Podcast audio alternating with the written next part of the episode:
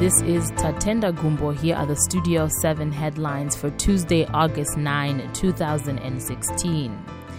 The commander of the Zimbabwe Defense Forces, General Constantine Chiwenga, says the country's security forces won't stand and look while protesters, said to be used by former colonial masters to effect regime change through abusing social media. What do Zimbabweans say about these remarks? Are Zimbabweans abusing social media? Some youth believed to be suspected ZANU PF supporters have invaded a farm owned by the Zimbabwe National Liberation War Veterans Association's Victor Matemadanda, who was recently arrested for being part of a group of former freedom fighters that wrote a scathing communique after a meeting in Harare claiming that President Robert Mugabe is to blame for Zimbabwe's current social, economic, and political problems.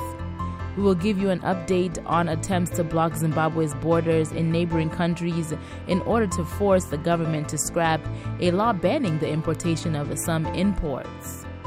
And we will also focus on the Olympic Games in Brazil, where Team Zimbabwe is facing an uphill task in getting medals.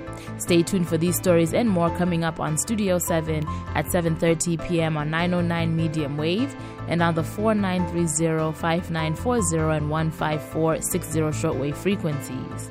We also broadcast on www.channelzim.net. Please check us out on Facebook, WhatsApp, and Twitter.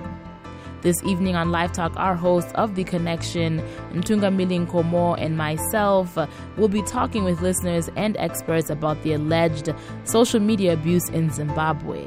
What are your views on this issue? Participate by sending your messages on our WhatsApp number 001 202 465 0318.